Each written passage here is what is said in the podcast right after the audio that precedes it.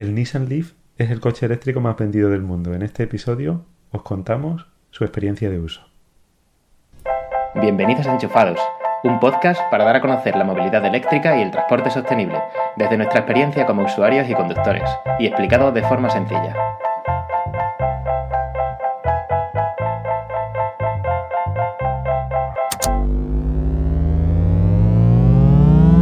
Hola, soy Emiliano. Hola, y yo soy Eduardo.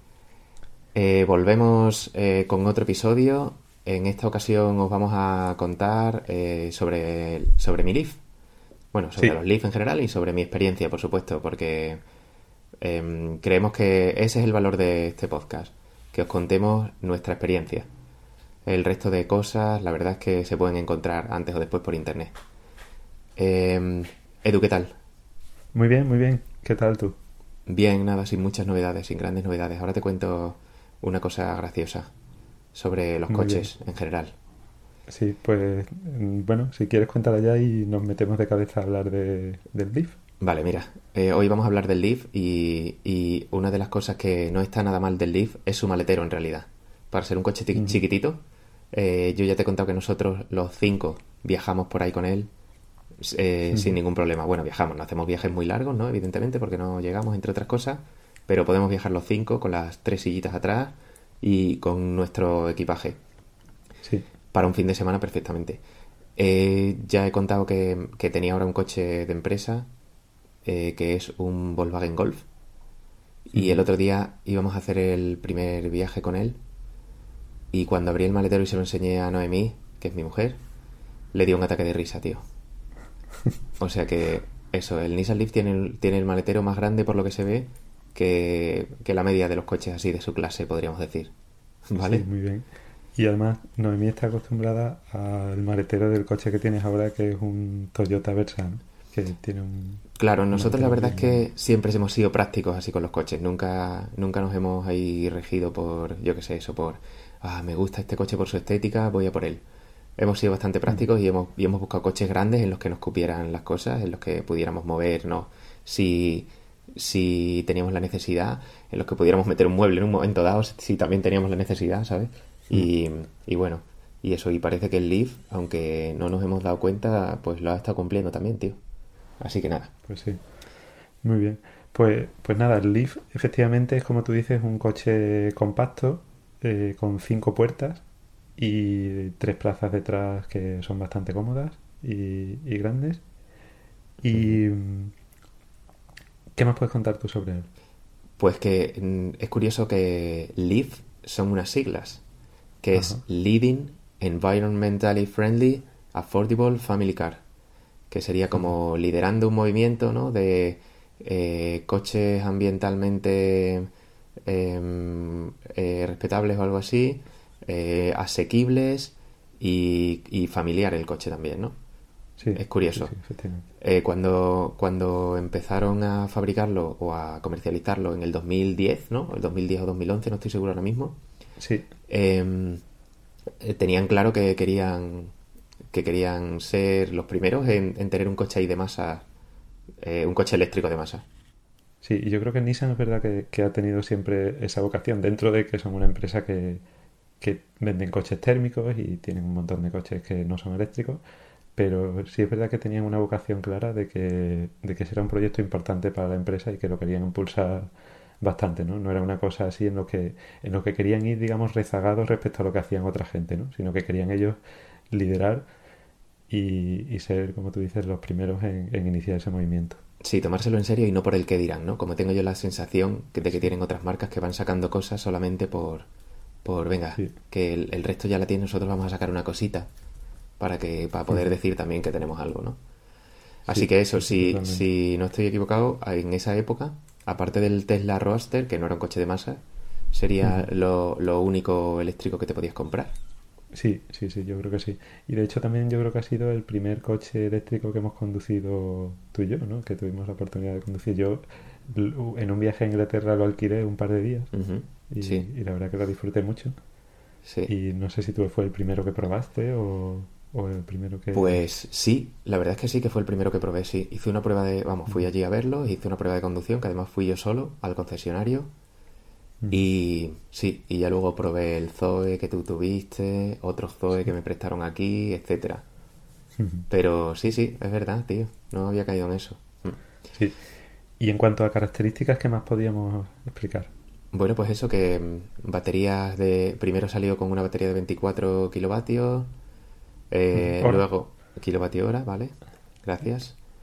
Eh, luego con luego la actualizaron a 30 kWh. El mío es de 24 kWh, aunque yo lo compré y ya podría haber comprado el de 30 kWh, pero como mi planteamiento era cambiarlo a los tres años, claramente, eh, no quería, quería invertir lo menos posible. O sea, probar un coche eléctrico lo más básico posible porque sabía que luego eh, iba, iba a cambiarlo, vaya. Entonces quería invertir lo menos posible. Y luego os cuento sobre eso un poco más. Sí, y la, también durante yo creo que hasta final del año pasado quizá o un poco a principios de este año se podían comprar los dos, el de 24 y el de 30 kilovatios hora, pero ya he visto yo en la página que solo venden el de 30 kilovatios hora. ¿no? Ah, sí, solo venden ya el de 30. Sí, sí, sí, ya solo venden el de 30. Pues luego fue curioso porque ha habido una época, sobre, con respecto a eso que me estás diciendo, que tenían el de 24 kilovatios hora solo para la versión Visia, que es la más baja. o sea, ya si te querías comprar uno así con un poco más de equipamiento, tenía que ser el de 30. Supongo que dejaron la batería más cutre para el más cutre. Todas las que tuvieran ahí en fábrica. Bueno, y, y si quieres comentamos, el, el, nuevo tiene 40 kilovatios. Sí, y del nuevo os contaremos, ahora preferimos centrarnos en el principio del programa, en hablar de la experiencia y del, que conocemos y del, que tenemos, y al final os contaremos lo que sabemos del nuevo que se presentó la semana pasada. Eso es el 6 con mucha, Con muchísima, con muchísima repercusión y mucha expectación, sí. Sí, cierto. Bueno, pues nada, eh, eso, baterías de 24 y 30, el mío es de 24, que supone esto en autonomía unos 50 kilómetros o así. Em, de diferencia. Eso es, de diferencia. El mío hace unos 150 kilómetros, el, nuevo hace unos 200. O sea, el de 30 kilovatios, quiero decir. El mío de 24 hace 150, el de 30 kilovatios hace unos 200. Kilovatio hora, Edu. Sí. bueno, em, tiene carga rápida de serie sí, eso eh, me parece, me parece una, una, cosa buenísima, que no tengas ahí que, que, pensar si tienes que te lo coges con carga rápida o no, lo traen de serie, eh, y es el conector, perdón, CHAdeMO. Sí, a través de conector CHAdeMO, eso, tiene dos conectores adelante, eso es curioso. Yo no he visto muchos coches que tengan dos conectores. Bueno, de hecho este es el único que he visto que tiene dos conectores, el tuyo tiene uno, los Tesla tienen uno, eh, los Zoe tienen uno, mm, eso, y tiene un conector CHAdeMO para la carga rápida y un J1772 o tipo 1 para la carga normal, digamos. En, en mi caso, la carga normal viene limitada a 3,6 kilovatios. Em, y, eh, porque, es la versión, eso es, el más básico es el Visia, eso es. Que repito, yo intentaba gastarme el menor dinero posible porque sabía que lo iba a cambiar y esto era una toma de contacto un poco con la movilidad eléctrica. ¿Ibas a decir algo? Y Sí, iba a preguntar, hay como tres eh, niveles de equipamiento, ¿no? El Visia, el Acenta y el Tecna. Exacto, sí. El mío era una cosa rara que se llamaba Visia Plus, que, que tenía llantas y la cámara de aparcamiento o algo así. Pues nos parecía... Yo ya la verdad es que los tapacubos estéticamente son un rollo y yo creo que también son un rollo de cara ahí a, a así, bueno, eso, a que pierdas el tapacubo, a que se te estropee y al final decidimos, eh, no sé cuánto dinero eran, quizá unos 300 euros o algo así. Y lo de la cámara trasera, que sí que ya. Eh, ya no soy capaz de aparcar con coches que no tengan cámara trasera, macho. O, o no tengan eso, los sensores estos de. Eh, y el, las señales acústicas. Me cuesta un montón. Mm. bueno. Y, Estabas contando los conectores, sí. Eso es, los conectores, el, el CHAdeMO y el J1772 y luego, eh, lo bueno que tiene, bueno, el conector CHAdeMO, lo, lo, genial es que en los concesionarios Nissan, en muchos concesionarios Nissan, los más importantes, yo creo, así de cada zona, tienen un cargador CHAdeMO a disposición de los clientes, en horario comercial, claro está, pero bueno, eh, es una ventaja. Yo lo uso, yo lo uso muchísimo. De hecho, en el Twitter la semana, la semana pasada la anterior, puse una foto, estuve allí cargando una mañana y en, en 13 minutos o por ahí, o en 14 minutos, había cargado un 50% de la batería, macho. Sí, sí, sí. La verdad que lo de la carga, lo de la carga rápida es un, yo lo veo una, una cosa casi imprescindible. Eh, y cuando, cuando esté más extendida la movilidad eléctrica y haya eh, una red, digamos, que te permita en carretera tener esos puntos de recarga, yo ahora me arrepiento bastante de no haber cogido mi, mi 3 con la carga rápida. Pero bueno, eh, se irá viendo. Eh, nada, de todas formas, em, lo, de lo, de los chademos que estaba comentando en los concesionarios Nissan, em, es verdad que, eso que aporta mucho también, que fue una de las cosas también que nos, que nos animó a decidirnos por el Leaf.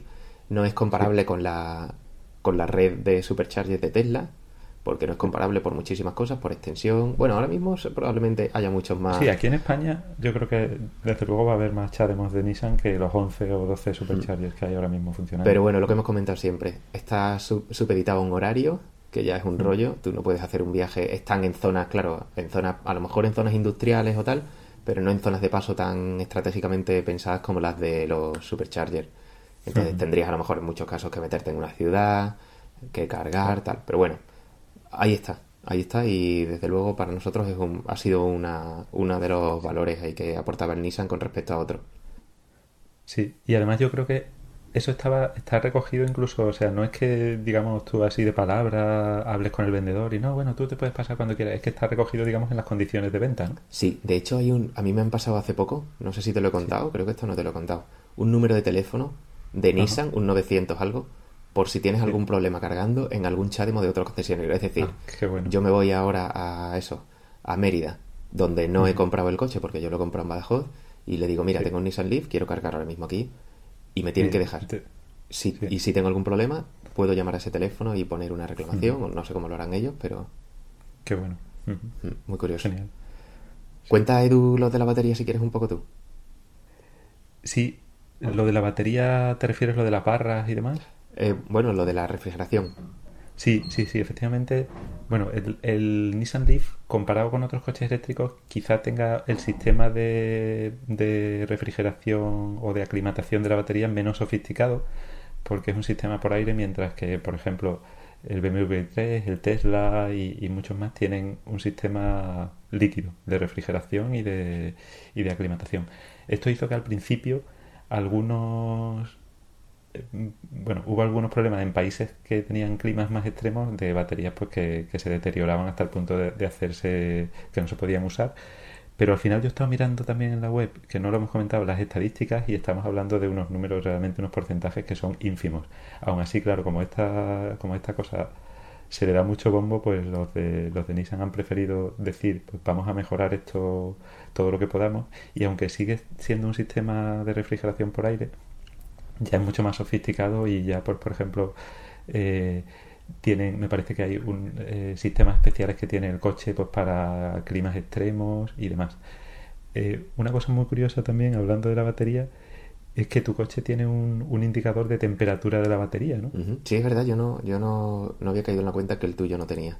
Sí, efectivamente. Y yo creo que, que a ver, o sea, los coches tendrán sistemas que te adviertan si la batería está muy caliente. ¿no? Yo estoy seguro que los Tesla te, avisan, si o el mío, vamos, no, no, nunca me ha salido esa alerta, pero si la batería se calienta mucho, seguro que te avisan y te sale algo en, en el display diciéndotelo. Pero en sí, como una cosa que tú estás viendo constantemente con barritas que te van indicando la temperatura de la batería, eso yo creo que es único en tu coche también. Sí, puede ser. Yo, yo creo que eso es comparable a en los coches fósiles, ¿no? Cuando antes veíamos la batería, la temperatura del agua, del radiador, que era un, uno de los uno de los displays que había ahí constante, ¿no? Igual que ves el depósito o algo así. Y ya yo creo que eso se ha ido quitando. Sí, sí, sí. Entonces el, el, mío es un poco, es verdad, el, Leaf es un poco raro en ese aspecto. Eh, yo, por cierto, no recuerdo ahora mismo cuántas barras tiene, no sé si son 10 o 12, lo de la, tiene 12 barras, sí. 12 barritas también, lo de la, lo de la temperatura. Y a lo más que lo he visto ha sido a 7 barras. Un día de estos de julio de, que había 40 grados y cargando en el Chademo, ¿eh? O sea que... Sí. que hay que decir también eso, que la, temperatura de la batería aumenta mucho. Bueno, en general cuando se carga, ese es un proceso que, que desprende calor, entonces la batería se calienta, pero es mucho más acusado cuando, cuando hay carga rápida. Entonces, pues es muy típico que mientras estás haciendo la carga rápida, pues oigas los ventiladores del coche encendiéndose y, efectivamente aumente la temperatura mucho. Eh, por cierto, que, que, Edu, eso que has comentado tú de que lo han mejorado y tal, creo que ha habido, que hay dos químicas diferentes. Eh, hasta el 2013 o el 2014 había unas baterías con una química que son las primeras que tú has comentado, ¿no? Y luego a partir de ahí hay unas nuevas baterías. Vale, y estas nuevas son ya eso, menos propensas a, deteriorarse y demás. Exacto. De todas maneras, Nissan ofrece una garantía muy buena respecto al, deterioro de la batería, ¿no? Eso es, tú eh, tienes la capacidad de la batería está indicada por unas barritas, por 12 barritas, ¿vale? Y según se va deteriorando, vas perdiendo barras. Cuando has perdido tres barras, si está en el periodo de garantía, que si no recuerdo mal ahora mismo son cuatro años o eh, 100.000 kilómetros, eso en el caso del mío, porque en el de 30 kilovatios creo que eran ocho años, que me llamó muchísimo la atención. Bueno, pues eso, si has perdido tres de las 12 barras, te cambian en garantía, claro, te cambian la batería. Que eso es un... Joder, es algo estupendo, la verdad. porque además, lo de siempre, hablamos de de autonomías muy limitadas. Si pierdes ya algo más de autonomía, estás, estás muy vendido, la verdad. Sí, sí, sí. Y bueno, ¿puedes contarnos un poco más de, tu experiencia de compra y del precio? Y Bueno, yo creo que, con, eh, eh, igual que comentábamos antes eso, ¿no? Que han sido como los primeros que se lo han tomado en serio.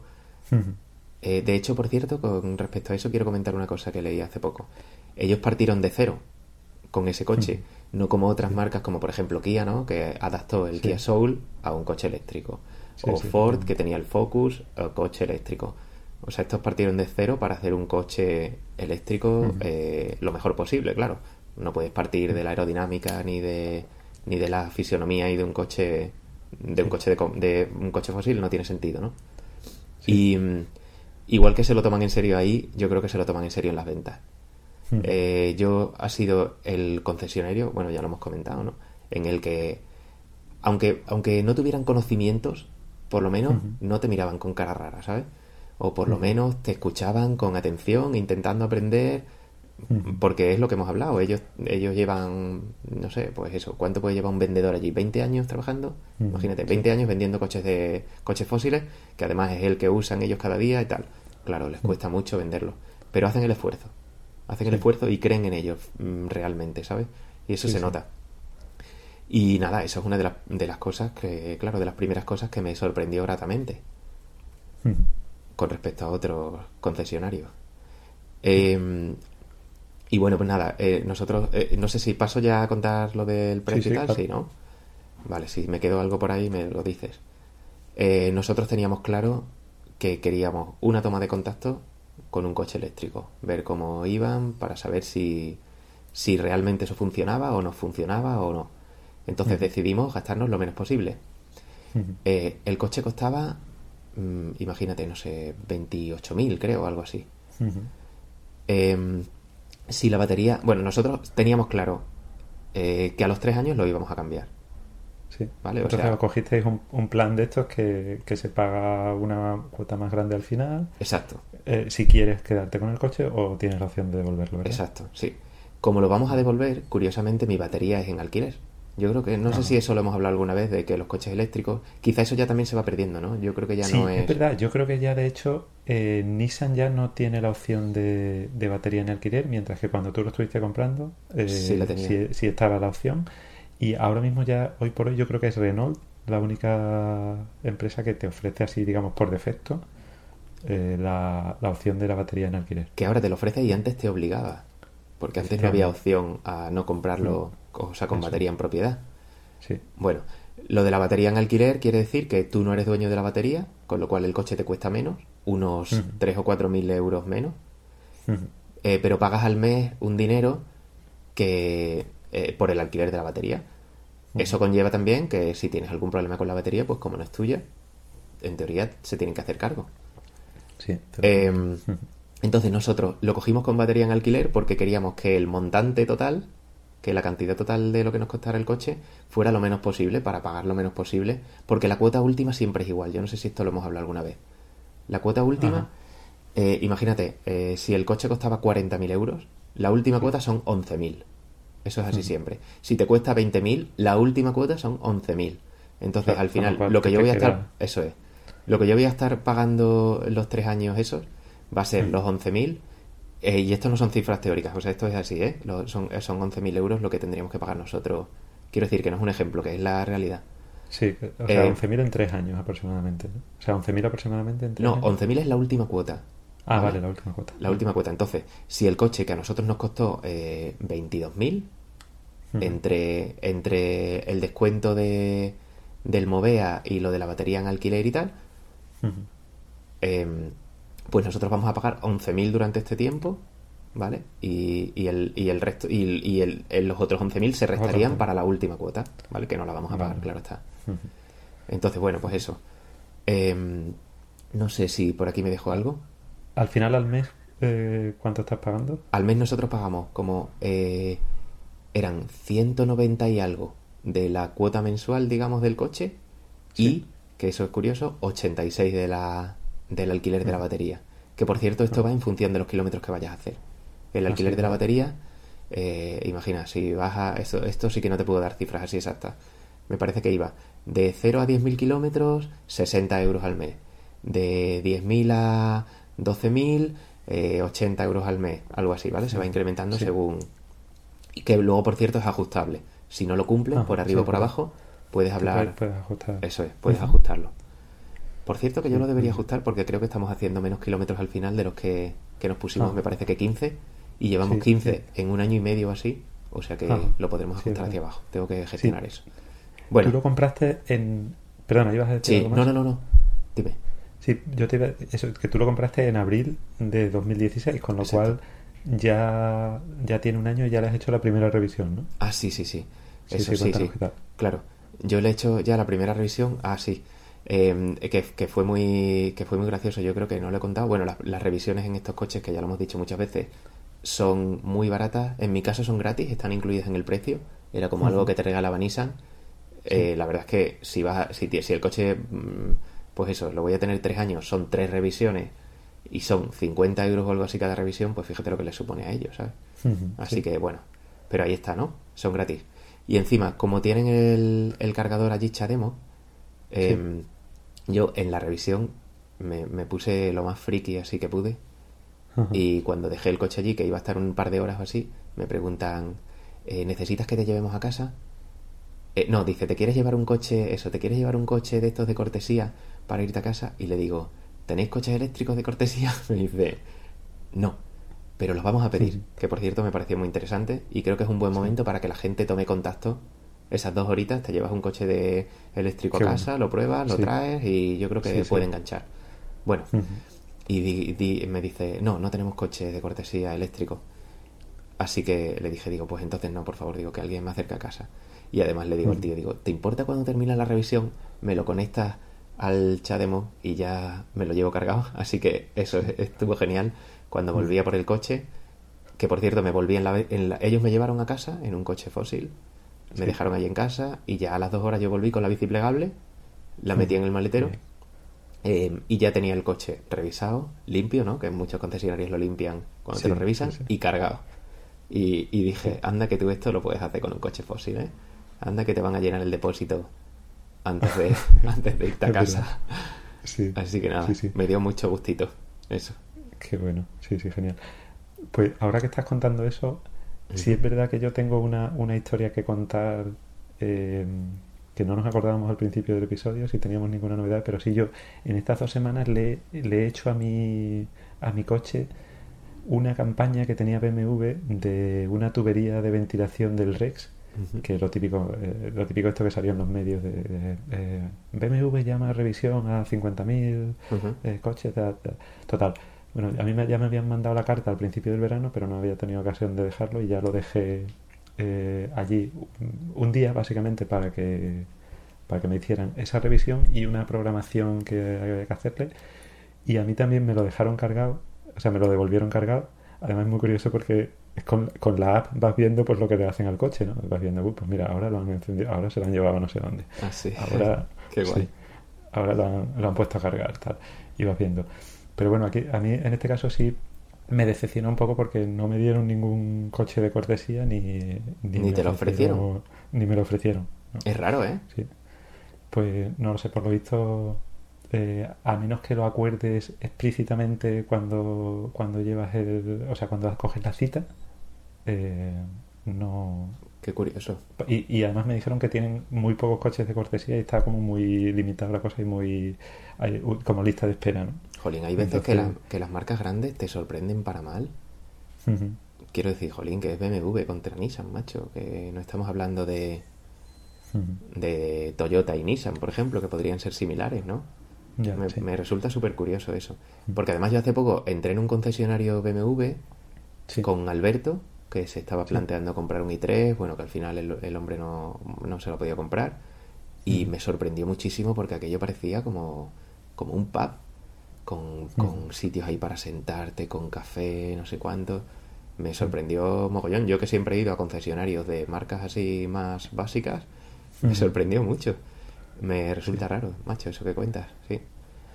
Pues nada, bueno, pues eso, al final lo tuvieron un día, lo recogí al día siguiente y, y por lo menos si me lo tenían cargado y, y limpio. Ajá. ¿Y tuviste pero... que pedir que te lo cargaran o no? No, no, no, no. No, no, no tengo que pedir que me lo cargara, yo creo que eso lo hacen estándar. Y también tengo que decir que ahora que recuerdo, cuando me, cuando me lo entregaron, el Rex, es decir, cuando lo compré también me lo dieron con el, con cargado y con el depósito lleno, vamos, que son 9 litros, que, que ah, estamos sí. hablando de, de nada, ¿no? Pero eso es curioso, ¿eh? Que te lo den con el depósito lleno. Sí, yo supongo que ellos también tendrán que probar el Rex y, claro, no le van a echar ahí 2 litros de gasolina para pa probarlo, y pero bueno. A mí no me extrañaría, ¿eh? que le echaran dos litros de gasolina para probarlo nada más. No sé. Bueno, uh -huh. curioso, curioso. Sí. Muy bien. Bueno, eh, bueno te quería preguntar también. Sí. Perdona, eh, con, por tu experiencia con lo. Porque tú realmente. Cuéntanos un poco eso. Tu día a día es usarlo por la ciudad, vale, mira, usarlo sí. por Badajoz. Yo ahora, eh, de, eh, hasta que he estado trabajando en Portugal, uh -huh. yo lo usaba todos los días para ir a Portugal y volver. Portugal está aquí al lado. Eh, son como 18 kilómetros ida, 18 kilómetros vuelta. Vale, entonces ese era mi día a día más o menos. Y siempre, o sea, nosotros eso, te, hemos tenido dos coches, el Toyota Verso y el Nissan Leaf. Siempre que podíamos usábamos el Nissan Leaf, siempre. Sí. Y, y al principio... Tu, tus niños preferían el Leaf, tu mujer sí, sí, prefería claro, el Leaf y ya estaba ahí sí, encantados con él, ¿no? Sí, eso, lo que decimos siempre. Te lo, acabas, te lo compras como segundo coche, acaba siendo el primer coche. Y entonces, ahí, pues imagínate, 40 kilómetros diarios, yo lo cargaba cada tres días o así más o menos. Cada 3-4 días, como mucho, le tenía que hacer una carga. Eh, ahora, pues he cambiado de trabajo, tengo coche de empresa, con lo cual tengo que ir con ese coche y además, pues me muevo por toda Extremadura, así que tampoco no, no cubriría mi necesidad el Leaf. Con lo cual se ha quedado aquí, lo está usando eh, Noemí con los niños para ahora que ha empezado el colegio, el colegio, los recados que hay por aquí que hacer y tal.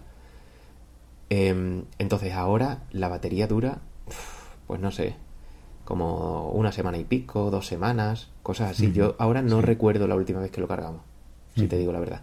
Quizá fue esa vez que he ido yo al, al punto de carga rápida hace un par de semanas, que, lo, que lo estuve tuiteando, sí. Mm -hmm. Así que ese es nuestro, nuestro día a día con el coche. Y luego cuando vamos a. cuando tenemos que ir a algún sitio al que llegamos con él, o sea, es decir, si está a menos de 150 kilómetros, bueno, yo soy un poco más conservador y a lo mejor que esté menos de 120 no me atrevo mm. quizá a ir a un sitio que esté a 150 kilómetros, eh, tiramos con él. Lo tenemos claro y tiramos con él. Y eso cuéntanos un poco sobre los viajes así un poco más largos, entre comillas, que has hecho, o más, mejor dicho, fuera de, fuera de ciudad, ¿no? Sí. Bueno, lo más habitual es ir a ver a papá, que está mm, como sí. a 100, 111 kilómetros, me parece, o así. Sí, sí, 100, sí, sí, desde aquí, desde Badajoz, claro. Eso es. Mm. Bueno, y, y, eso sí es relativamente, relativamente frecuente. Sí. Eh, y nada, pues ahí tengo que salir al 100%, claro, o al mm. 98 o al 96. Yo siempre me, me planteo que un 1% es 1.5 kilómetros, ¿no? Más o menos, ese es mi planteamiento, con lo cual eso, digo, vale, voy al 92, o sea, voy al 98%, pues ya sé que he perdido 3 kilómetros. ¿vale? Voy a tener 3 menos de autonomía. Eso, si voy al 90, voy a tener eh, 15 menos de autonomía, algo así, ¿no? Sí. Y, y nada, eso, intentó salir de aquí con el coche lleno. Esto es un camino de autovía, básicamente. Sí. Entonces, eh, yo, yo por autovía sí que también no subo de 100 kilómetros por hora. ¿vale? Porque el, el Leaf, además, sobre todo, eh, a velocidades altas se le, se le nota el consumo que, que es exponencial. Eh, es una burrada. Una burrada. Yo no sé a 120 realmente, o sea, yo soy conservador, ¿no? Y, y, eso, y prefiero ir a 100. A lo mejor podría ir a 110, no lo sé. La verdad es que eh, tengo que hacerlo. Tú eres muy conservador porque alguna vez eh, eso, tú me decías, voy a ir a ver a papá y tal, y yo te decía, bueno, cuéntame cómo vas de batería, y, y al final llegabas con un 24%, o, no, 24% o 24 kilómetros. No, no, he, llegado, he, llegado a, he llegado con un 24% a veces. Suelo llegar con alrededor del 20, la verdad. El 19, 20, 21, sí, 30 y tantos kilómetros de autonomía. Claro, sí. Yo creo que ahí a lo mejor eso podéis ir probando y, y a ir subiéndolo un poquito, pero es verdad lo que tú dices, o sea, el, pasar de 100 a 105 no es que te gaste un 5% más, te va a cargar, te va a gastar bastante más de un 5% porque lo que tú dices es exponencial con la velocidad. Y. Eh, Edu, tú me dices que yo soy muy conservador desde tu cómoda postura del Rex, ¿eh? Sí, es verdad. yo... que yo me veo ahí con la familia tirado por ahí y me da un poco de cosas, la verdad, pensarlo. Vamos, que sí, mm. que, que podría apurar más, la verdad es que sí. Pero bueno, prefiero siempre, no sé. Sí, tener, ese, tener ese colchón. Tener ese margen, sí. Bueno, entonces eso. Y, y nada, yo eh, alguna vez lo he puesto, em, una vez lo he puesto a la máxima velocidad que da el coche por autovía. 150, ¿no? O 140. Pues marcaba, me parece que 153. No estoy seguro si 100, porque fue un momento y ya paré, ¿no? Claro está. Sí, sí. Marcaba 153, eso. El, el coche tiene la, la velocidad limitada electrónicamente. Eh, solo limitó Nissan para que no consumiera y tal. Y, y, nada, eso, y está limitada, que vamos, a mis 150 kilómetros por hora me parece que son muchos kilómetros. De hecho, solo puedes ir a 120, con lo cual, aunque también hay que tener en cuenta lo de que hay un gran desfase, parece ser, con la, de, de ah, entre la velocidad real y la velocidad que el coche te marca. Es decir, tú vas con el coche a lo mejor y en teoría en el cuadro del coche, en el cuadro de mandos del coche te marca que vas a 100, pero si pones el GPS en el móvil 93 o 94 exacto exacto. Con lo cual también y si, y si va y si te marca 120 yo creo que eso hay un vídeo de Saúl haciendo la prueba. sí, lo hay lo hay si te marca 120 a lo mejor estaba yendo a 108 o a 109 ¿no? sí. Pues yo cuando te hablo de 100 kilómetros por hora por autovía te hablo de 100 kilómetros de los que te marca el coche. Con lo cual probablemente vaya a 90 y algo por autovía. Ajá. y bueno, yo creo que en, en autovía o sea, yo también voy relativamente despacio porque no quiero gastar mucho dependiendo de qué viaje, pero para mí la diferencia está en si te adelantan los camiones o no, ¿no? O sea, dice, mira, mientras no me adelanten los camiones, voy bien. ¿A ti te adelantan los camiones cuando vas en ese viaje a...? Pues la verdad es que ahora mismo no tengo conciencia de que me adelanten los camiones. Es verdad que como hacemos los viajes en fin de semana, eh, normalmente no hay camiones, yo creo. Los fines de semana no hay mucho tránsito así de camiones. Pero no tengo conciencia así de que me adelanten muchos camiones, la verdad. O, o ninguno ahora mismo. Probablemente me adelanten, ¿eh? Porque yo creo que ese es el límite más o menos. Los camiones van a 100, 105 por autovía, más o menos. Yo creo. Así que nada, no sé. Y bueno, pues eso es el... Nosotros estamos muy contentos con el coche. A mí el coche me parece que... que es muy resultón. O sea, en general a lo mejor no es un coche que destaque por nada, pero es un coche que más o menos te lo cumple todo. O sea, ni destaca por autonomía, ni destaca por ¿sabes? Por prestaciones de aceleración, ni destaca. Pero bueno, en conjunto es un coche que cumple muy bien con todo. Tienes tus cinco plazas cómodas, eh, tienes tu autonomía más o menos normal, los hay con menos y los hay con más. Em, es un coche que no es feo, a mí por lo menos me gusta, vamos, me parece muy curioso además. Me gusta mucho, tiene, tiene unos detalles muy chulos, lo de, por ejemplo, que los, los faros tengan esa forma así que tienen como un pico arriba, está pensado para que aerodinámicamente desvíen el, el aire de los espejos y eso contribuye a que, a que tengan de los espejos retrovisores, eso es. Y mm, bueno, tiene también una buena pantalla y un, buen navegador, ¿no? Hmm. No está mal, aunque a mí la interfaz me parece bastante, bastante pasada de moda ya, ¿sabes? Bastante cutrecillo, la verdad. Y, y luego tienes también, lo, lo que sí me, me, resulta a mí bastante cutrecillo es la app del móvil, ¿no? Que aunque sí oh. tienes las funciones de, de eso, de ponerle el aire acondicionado o o de cerrarlo y abrirlo y ver la carga, a ver si está cargando o no, pero es verdad que es lenta, ¿no? Y, un poco... Es lenta, estéticamente es también como muy cutre, ¿no? Dice, jolín, esto parece que lo ha hecho un chaval ahí que está estudiando programación, ¿sabes? Parece que, se, joder, que estamos hablando de Nissan, macho. Que ya se lo podían haber currado un poco más. Yo también, yo también en eso estoy de acuerdo contigo. Quiero pensar que ahora con el nuevo cambien y eso, o sea, sea el momento de, de cambiar también la app. Porque yo en realidad la de Tesla no la he visto, pero con la tuya ya nada más hay, hay una diferencia grandísima con la de BMW. Y lo mismo la pantalla, ¿eh? La, la pantalla, o sea, mi pantalla, mi interfaz, ¿no? La interfaz en mi pantalla con la tuya me parece también que está a años luz. Bastante más cutre la de Nissan. Bueno, y no pues sé qué más ya contarte. Para terminar, para terminar, tenemos aquí apuntadas algunas curiosidades ¿no? que, que, que, vamos a decir. Hay una, una versión, bueno, este coche, como, como todos los coches eléctricos, tiene, aparte de la batería de alto voltaje, la batería de tracción, tiene la típica batería de 12 voltios de plomo que tienen todos los coches, que sirve en este caso pues para mm, alimentar los sistemas más básicos, la radio, las luces y cosas así pero hay un modelo de una versión, no sé exactamente ahora mismo cuál, Creo que, tiene en la Centa y en la Tecna, en los dos. Ajá, sí. Tiene en el spoiler trasero una, unas células solares que te permiten como cargar o mantener la carga de la, de la batería esta de 12 voltios, ¿no? Es una cosa muy curiosa. Mm. Porque una, una cosa que la gente se plantea mucho cuando habla así de los vehículos eléctricos es ¿por qué no les ponen placas solares para para que se carguen y tal mientras, mientras están aparcados. Y es verdad que esto se ha intentado muchas veces, eh, o sea, se ha planteado muchas veces, mejor dicho, pero en realidad las placas solares, tal como están hoy en día en cuanto a, rendimiento, no te dan la suficiente carga para que el coche realmente merezca la pena, digamos, tenerlas y todo, todo lo que conllevan los sistemas que, que necesitan para que a lo mejor te darían dependiendo del tiempo que esté el coche y del sol y de la orientación, en el mejor de los casos te dan a lo mejor 5 o entre 5 y 10 kilómetros al día de carga, ¿no? unas placas solares, con lo cual es una cosa que no se plantea. Y Elon Musk con respecto a esto comentaba también que los coches al final, la mayor parte de su tiempo están en, un parking. Y lleva mucha razón, ¿no? O sea, que tú no vas a dejar el coche aparcado en la calle queriendo para cargar. Varios días. sí, sí, sí. Supongo que eso también pesará, ¿no? Un montón. Bueno, que, al final es eh, poniéndolo en la balanza no merece la pena, ¿no?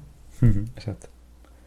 Sí, otra cosa muy curiosa que me llama a mí mucho la atención es que tu coche trae de serie sonidos para peatones, ¿no? Cuenta esto cómo va. Vale. Em, pues esto es que el coche eh, emite a menos de 30 kilómetros por hora, tiene como un sonido que es como un zumbidito así tipo nave espacial, un poco, ¿vale? Como un sonido así muy eléctrico muy de turbina o algo así. Em, eh, un sonido que se va incrementando, eso hasta los 30 kilómetros y, a partir de los 30 kilómetros desaparece. Porque en teoría, a los 30 kilómetros ya la rodadura de las ruedas se escucha bastante y no hace falta, digamos, meterle todo un ruido externo, ¿no? Em, es un sonido que, que, también trae el Zoe, por cierto. Bueno, no es el mismo sonido, ¿vale? Pero el Zoe incluso era, era, muy gracioso, se podía elegir entre tres, entre tres diferentes. Bueno, y es un sonido que puedes desactivar. Sí, es muy curioso. Puedes desactivar manualmente. Viene, por cierto, siempre que arrancas. Yo últimamente siempre lo desactivo. Corro el peligro de que, de que alguien, bueno, pues eso, de que alguien se asuste un poco más. Yo intento ir muy atento. Pero yo siempre que me monto en el coche, o sea, enciendo el coche y lo siguiente que hago es desactivar el ruido de peatones. Sí. ¿Y lo haces por algo especial? ¿Porque te molesta? O sí. Porque... Pues mira, primero me molesta, porque aunque parezca que no, se oye un montón. Y, una de las cosas más grandes que tienen los coches eléctricos para mí es, lo del silencio ahí, que, el, no ruido, ¿no? Y, y, segundo, porque también yo soy de la opinión, yo cuando, cuando surge el debate ese de los coches eléctricos, los atropellos, eh, qué deberían hacer, qué, qué no deberían hacer, creo que ya hay una ley eh, ¿En Estados Unidos creo que en Estados Unidos. Sí, creo que sí, creo que en Estados Eso me parece alucinante porque para los Teslas también que no llevaban antes van a tener que, llevarlo, ¿no? Sí. Pues eso, como siempre... Sí, perdona, eh, el debate. Eso, bueno, eso, hay una ley en Estados Unidos que ya lo va a imponer a partir de no sé qué año, el, el sonido este de peatones, y hay un debate de eso, de los coches eléctricos tienen que hacer un ruido, los coches eléctricos no tienen que hacer un ruido, tienen que hacer pitidos, no tienen que hacer pitidos, tal. La gente dice que esto luego va a parecer una feria. Yo, yo estoy totalmente de acuerdo en que nos tenemos que acostumbrar. Nos tenemos que acostumbrar a que ya no puedes ir, no puedes ir por la calle mirando el móvil. Yo lo cuento siempre, a mí en Sevilla, que es una ciudad en la que hay muchísimas bicicletas, de vez en cuando las bicis me pillan o me tienen que dar con el timbre porque yo no voy atento. Porque, por, como por aquí por Badajoz no hay, pues eh, no, no soy consciente de que, de que pueda haber un vehículo que venga en silencio y me atropelle. Pero, oye, yo por eso no quiero que las bicis lleven un sonido. Prefiero acostumbrarme yo a que tengo que mirar, ¿sabes? Sí, no imponerle a los demás. Claro, es que me parece un absurdo además. Y además es eso, o sea, te imagínate un montón de coches eléctricos, cuando todos los coches eléctricos sean eléctricos, que llevan que lleven sonido, cada uno el suyo, pi, pi, pi. es que va, una locura. Yo no... Ahí, ahí em, una cosa curiosa es que, primero, a los híbridos no les obligan, que es muy curioso porque al final los híbridos eh, tienen el, mismo problema, ¿no? De que eh, cuando, no tienen el motor térmico encendido no hacen ruido, pero sin embargo los híbridos, los híbridos no están obligados a, tener este ruido para peatones. Y luego también me resultó muy curioso lo que dijo Elon Musk sobre esto, que, en realidad él, hubiera preferido que, que en vez de obligar a que tengan este ruido, hacerlo bien, que sería que el coche detectara los peatones y cuando hay un peatón claro, que hay que avisar, entonces haga ese ruido, ¿no? Claro. Eh, pero bueno, ya es que es absurdo. iremos viendo. Yo creo que es absurdo. Cómo se desarrolla esto. Y yo creo que ya he contado aquí la anécdota del día que fuimos a Zafra y cargamos en casa de Joaquín, pero lo voy a volver a contar porque viene muy al hilo de esto. Eh, Joaquín tiene un hijo de nuestro gato, ¿te acuerdas? Ah, tiene un gatito allí. Nosotros cargamos en, cargamos en su casa. Él vive como en un chalet adosado, ¿no? Entonces tienes abajo la cochera. Cargamos en su casa y cuando ya nos íbamos, estaba el gato debajo. Y le digo, Joaquín, digo, está el gato debajo. dice, no te preocupes, me dice el tío de broma. Dice que ahora cuando escuche que se enciende el motor, ya él se va. claro, no lo iba a escuchar, ¿no? Pero los animales están igual que nosotros, acostumbrados a que hasta que no se oye el motor encendido no hay peligro. Bueno, tío, pues ahora a lo mejor tendrán que darse cuenta que cuando alguien abre la puerta y se monta en un coche, ya hay peligro. Entonces yo, yo creo que es una cuestión de costumbre y me parecería muy triste que, por nuestra mala costumbre tuviéramos que meterle un ruido ahí artificial a una cosa que no lo tiene. No lo entiendo, la verdad. Y ojo, entiendo, Jorín, que es un que es un riesgo, que a nadie nos hace gracia que nos atropellen. O sea, que, entiendo que no es una cosa mm, nimia, ¿sabes? Pero, pero creo que... ahora es, lo que tú dices, será una cosa de tanto los conductores eh, que nos tenemos que acostumbrar a que, a que hay peatones que no se dan cuenta de que, de que estás detrás de ellos porque no estamos escuchando nada, ¿no? Entonces hay que estar especialmente atento a eso, o a gente que cruza, o a las esquinas y demás.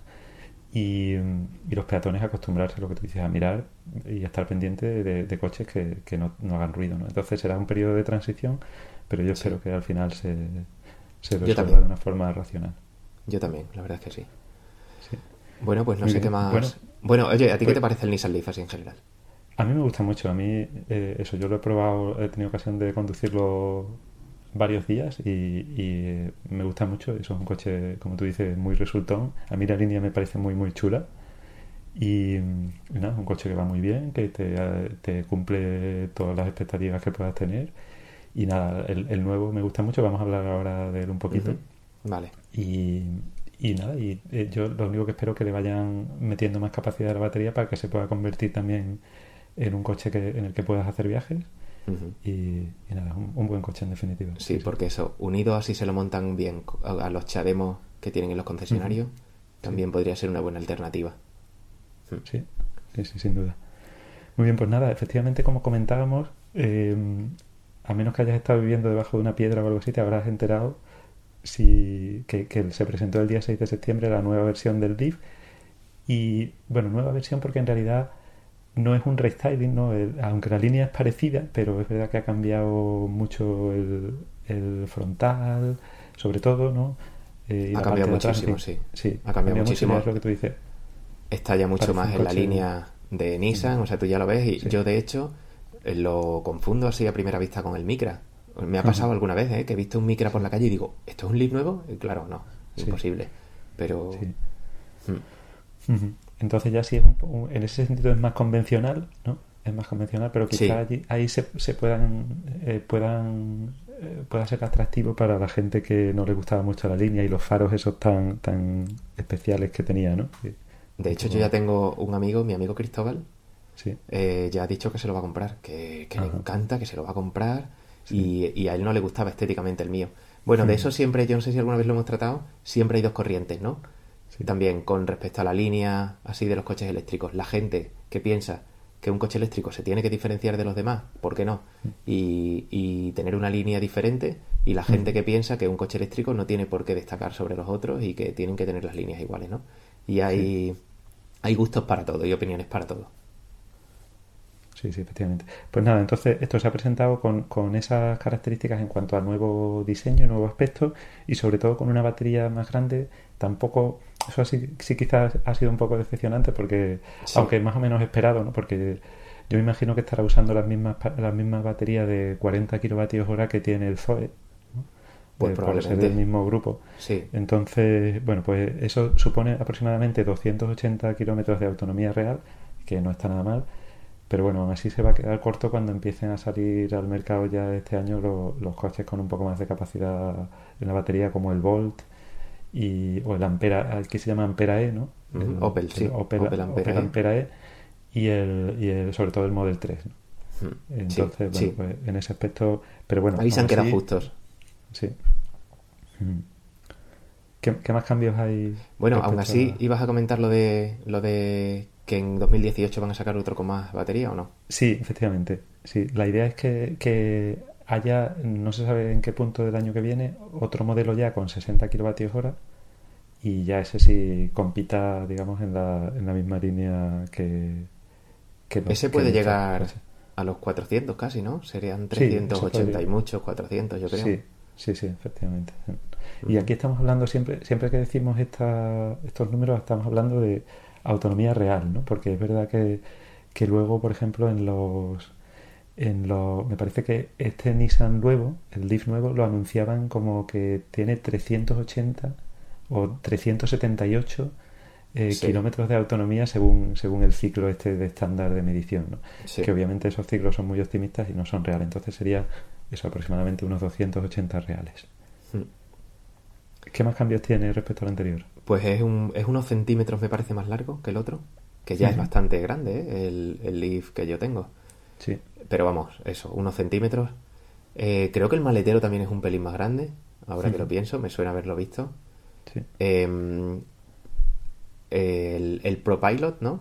Sí, luego eso tiene un par de un par de detalles así en cuanto a equipamiento o, mejoras, que son el ProPilot y el e-pedal.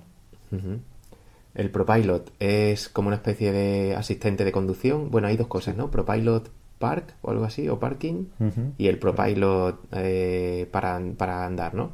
Eso es un asistente em, que en carretera te permite poner la velocidad de crucero y que, te, que, te, que él te, te, mantenga el carril y además te mida la, distancia, con el de adelante y te frene o te acelere en función de lo que va haciendo el de adelante, ¿no? Que eso debe ser una gozada por cierto. Sí, la verdad que sí. Y es un poco el equivalente al, al autopilot ahora mismo de Tesla, ¿no? Al punto Con las funcionalidades que tiene en el punto en el que está ahora. Y yo creo que esto corresponde a, dentro de los cinco niveles que hay de conducción autónoma, al nivel 2. ¿vale? Sí. Que ya algún día contaremos eso de los, de los cinco niveles de, conducción autónoma, lo que son cada uno y demás.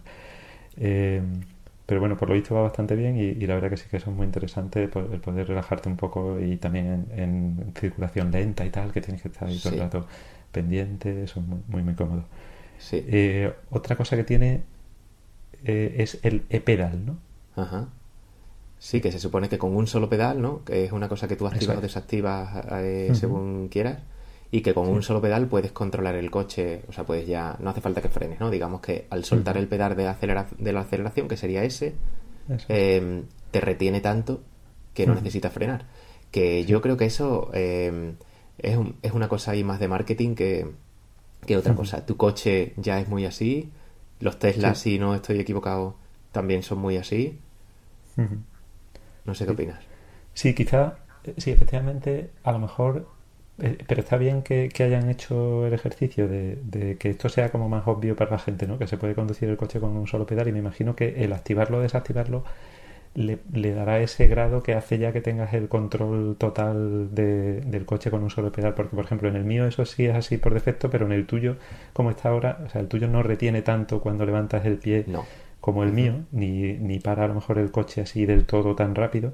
Entonces, con el e-pedal este activado, me imagino que esa, esa sensación de frenar será mucho más acusada y además pues te sujetará el coche tanto en bajadas como en subidas Ajá. y efectivamente pues ya se controla con un solo pedal. Hay que decir que esto es también una de las cosas más chulas de conducir un coche eléctrico, ¿verdad? Que uh, Sí, eh, eso que se, se controla, es muy cómodo, se controla con un solo pedal y, y mm, no sé, yo ahí me tiro kilómetros y kilómetros y kilómetros que, que Sin no tengo que, el freno. Sí. que tocar el Incluso freno. por ciudad, ¿eh? Yo también algunas veces alucino porque es que eso ni en las rotondas. En las rotondas antes de entrar levantas el pedal del acelerador, eh, ya eh, el coche reduce lo suficiente como para tomar la rotonda, luego ya vuelves a acelerar cuando estás saliendo de la rotonda. Oye, y eso que el mío, por cierto, eh, se comporta como los coches eh, automáticos fósiles. Sí. Quiero decir que yo parado, voy siempre, o sea, parado si no toco nada, mm, bueno, parado, va- a ver, sí. O sea, si no toco ningún pedal, el coche va a 7 u 8 kilómetros por hora. Yo tengo que estar Sí. pisando el freno para que el Eso coche esté parado. y en cuanto suelto el freno, ya empieza a andar. Claro, me imagino que eso también será la, la diferencia entre activar y desactivar el e-pedal, Claro, ¿no? A lo mejor, claro. efectivamente, en el nuevo, si tienes el e-pedal desactivado, se comporta como un automático convencional en el cual tú, eh, cuando vayamos, lo tienes al ralentí, el coche va andando despacito y lo tienes que, le tienes que pisar el freno para sujetarlo Exacto. y con el e-pedal, pues ya no. Que el tuyo no Muy es bien. así. El tuyo, eh, Sí, tú estás parado y no tienes que estar tocando el freno para que siga parado. O sea, Correcto, sí. Oye, una cosa, eh, que, que viendo aquí las características del nuevo, me he acordado de que no la hemos contado del mío.